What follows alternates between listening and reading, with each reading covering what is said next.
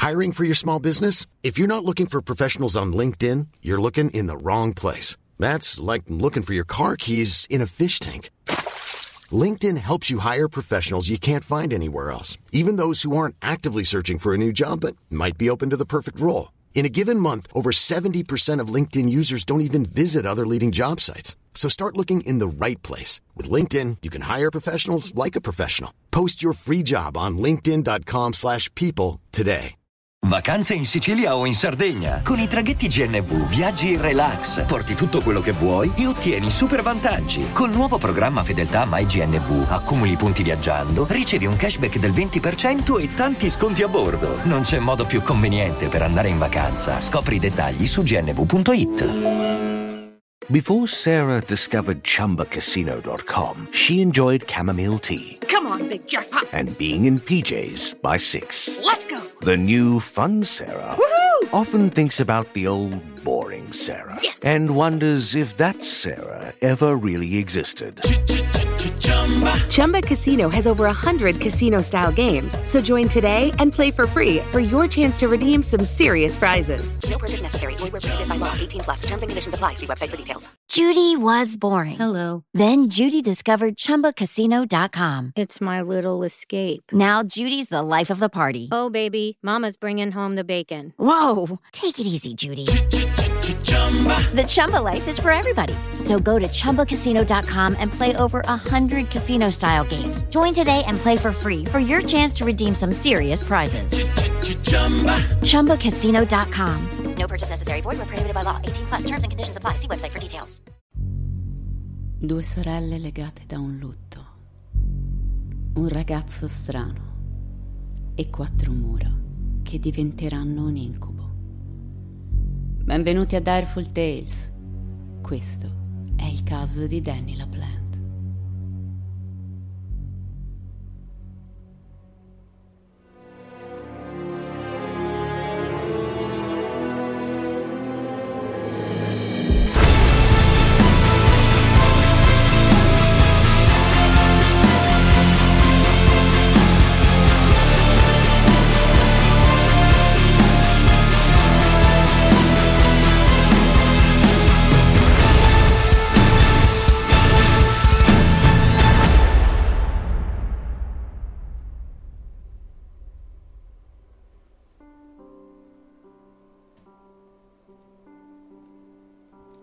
Chi non ha mai regalato un bacio perugino a qualcuno?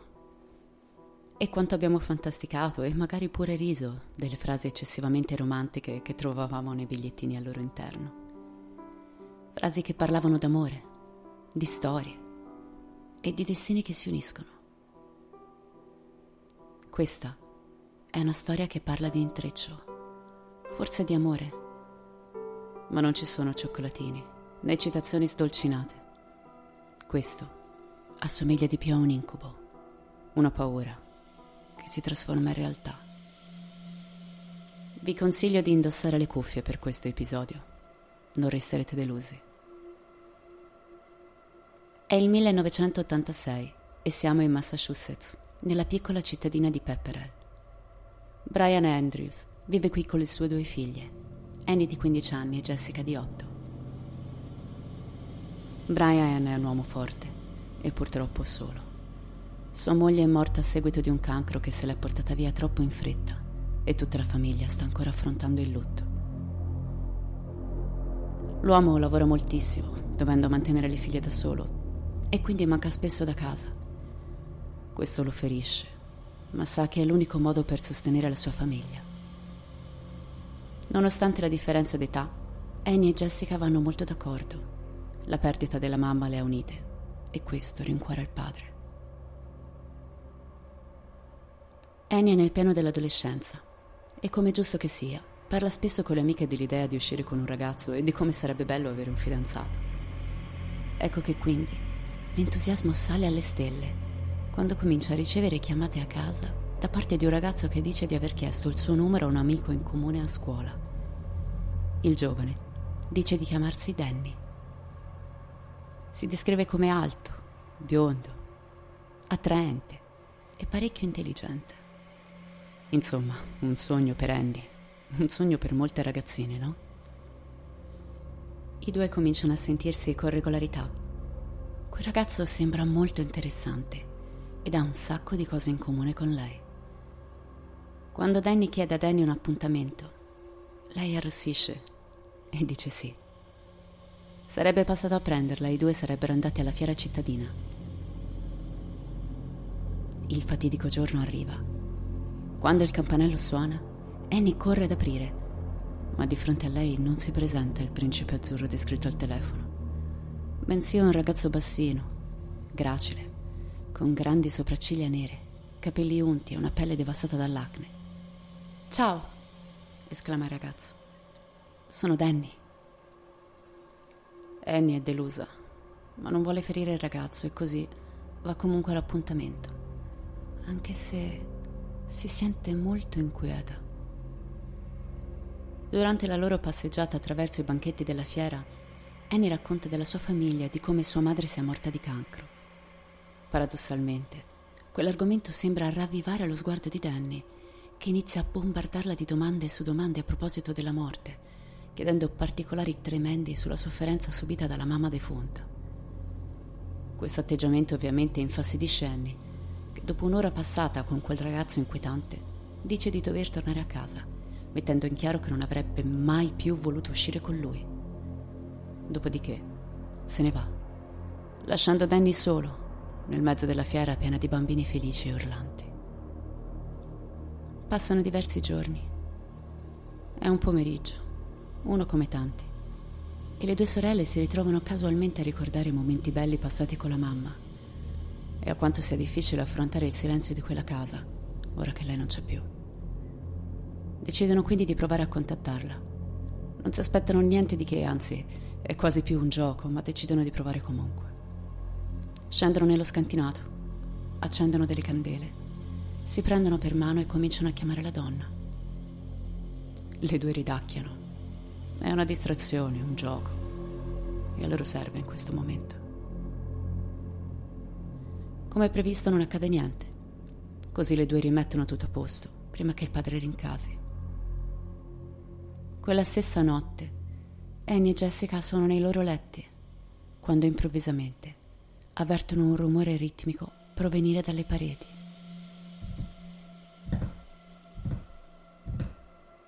Come delle dita battere contro il muro. Le due restano in silenzio, nella camera di Annie,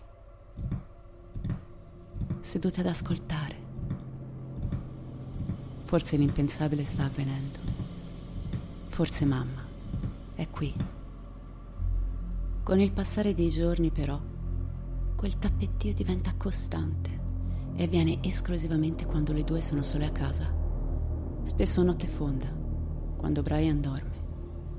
Ed è così persistente da far perdere alle ragazzine il sonno. Di lì a poco, Annie trova alcuni mobili spostati e diversi oggetti spariscono per poi riapparire in un'altra stanza. Jessica lascia del cibo sul tavolo in cucina, lascia la stanza per cinque minuti e tornando non lo trova più. E questo è solo un esempio delle strane cose che accadono. Le ragazzine parlano al padre di quello che sta accadendo. In casa c'è un fantasma, ormai è chiaro. E forse è la mamma. Brian le tranquillizza. Sono solo stupidaggini. Vi state suggestionando a vicenda. Affrontare una perdita è difficile, lo so. E non è strano voler vedere segni di una presenza dove non c'è. Un pomeriggio le due sono di nuovo in casa da sole. Improvvisamente il tappettio comincia, ma questa volta sembra provenire dal pavimento.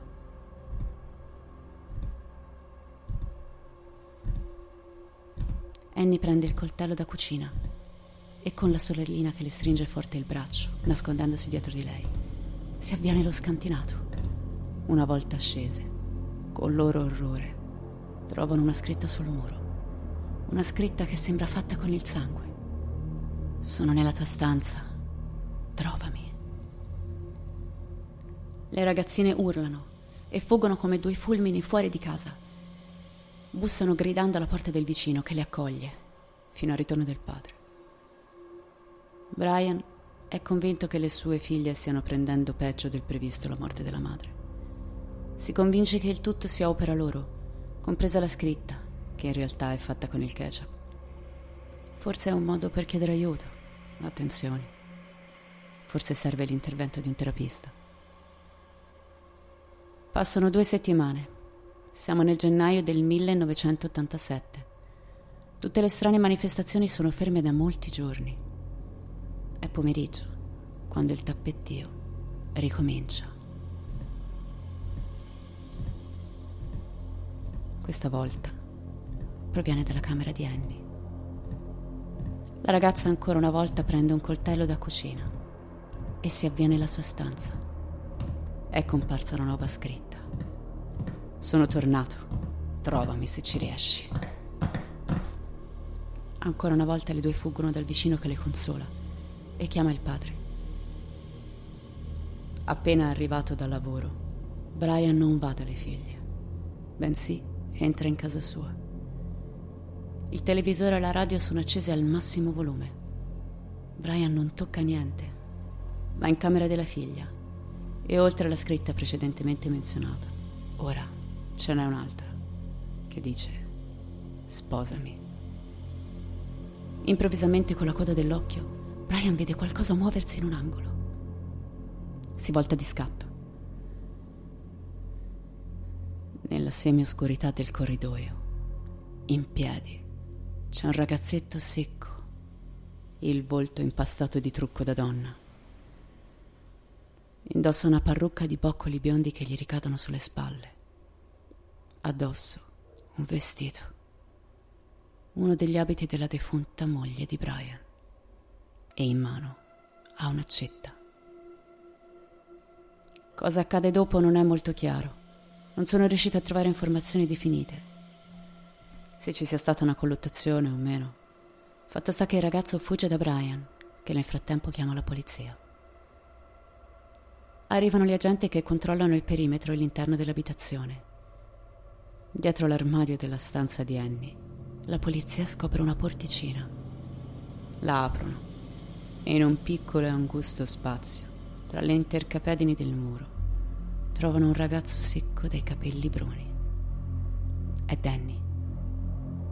Da quel fatidico appuntamento andato male, da quel rifiuto così forte da digerire, l'inquietante ragazzo ha vissuto tra le pareti di casa Andrews per due mesi. Nello spazetto dove si nasconde, gli agenti rinvengono un sacco a pelo, latine di birra, cibo, spazzatura e alcuni oggetti appartenenti alla famiglia che erano scomparsi. Ci sono anche molte cose di Annie e diventa subito chiaro che il ragazzo è ossessionato da lei. L'intercapedine era collegata ad altri spazi che permettevano al ragazzo di spostarsi da una stanza all'altra, così da bussare alle pareti in punti diversi della casa. Oltre a questo, erano presenti dei piccoli buchi in alcune zone che permettevano a Danny di spiare la famiglia. Ma chi è veramente quel tipo inquietante? Il suo nome è Danny LaPlante. Ha 16 anni ed è anche lui originario del Massachusetts. Di lui si sa per certo che ha avuto un'infanzia miserabile, costellata di abusi fisici e sessuali da parte prima del padre biologico e poi del patrigno. Questi eventi traumatici gli hanno causato un grave problema di dislessia per il quale non ha mai ricevuto assistenza e che lo ha portato a fallire accademicamente. I genitori non si sono mai presi cura di lui. Danny si è sempre presentato a scuola sporco, puzzolente e con i vestiti luridi. La sua vita sociale non è mai esistita, essendo marchiato dai compagni come lo strano e inquietante Danny. Convinto da alcuni insegnanti, durante le superiori cominciò a frequentare una terapista che gli diagnosticò un disordine delle iperattività ma non l'ho mai curato. Anzi, ha abusato sessualmente di lui per un anno intero, peggiorando la sua condizione mentale. È durante quel periodo che Danny comincia a intrufolarsi nella casa di estranei per non tornare dai genitori. A Danny non interessava rubare oggetti di valore. Era la consapevolezza di essere tra le mura di qualcun altro senza essere scoperto che gli dava una scarica di piacere, forse l'unica della sua vita. Con gli anni si fa più furbo, inizia ad avventurarsi per le stanze, muovere oggetti, lasciarne altri in giro, così da scoprire di provare un immenso piacere a vedere intere famiglie perdere la lucidità. Danny viene scortato fuori dalla casa di Brian Andrews e delle sue due figlie Annie e Jessica. Viene arrestato e trasferito nella prigione minorile fino al compimento dei 17 anni. Nell'ottobre successivo viene trasferito davanti al Tribunale degli adulti, dove viene condannato per rapimento, aggressione a mano armata, violazione e occupazione di proprietà privata, furto e danni alla proprietà. L'11 dicembre 1987 Danny LaPlante deve presentarsi di fronte alla Corte Suprema di Middlesex. Ma questo non accadrà mai.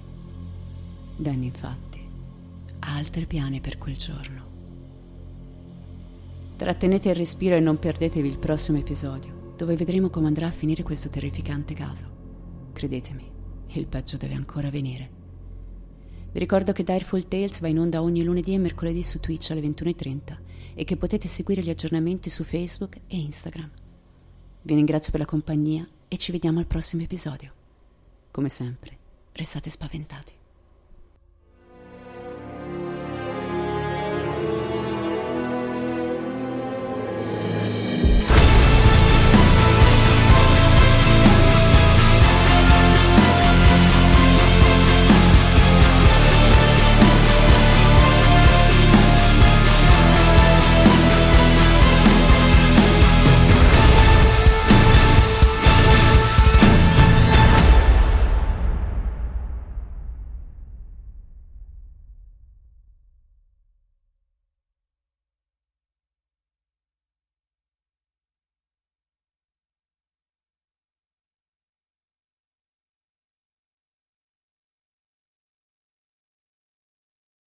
E adesso un bel caffè finito. Perché rischiare di rimanere senza caffè quando puoi abbonarti a Caffè Borbone? Prezzi vantaggiosi, costi di spedizione inclusi, tante possibilità di personalizzazione e l'abbonamento lo sospendi quando vuoi. Decidi tu la frequenza, la qualità, scegli tra le cialde e capsule compatibili e crea il tuo mix di gusti e miscele. Mai più senza caffè con l'abbonamento Caffè Borbone. Tutte le info su caffèborbone.com.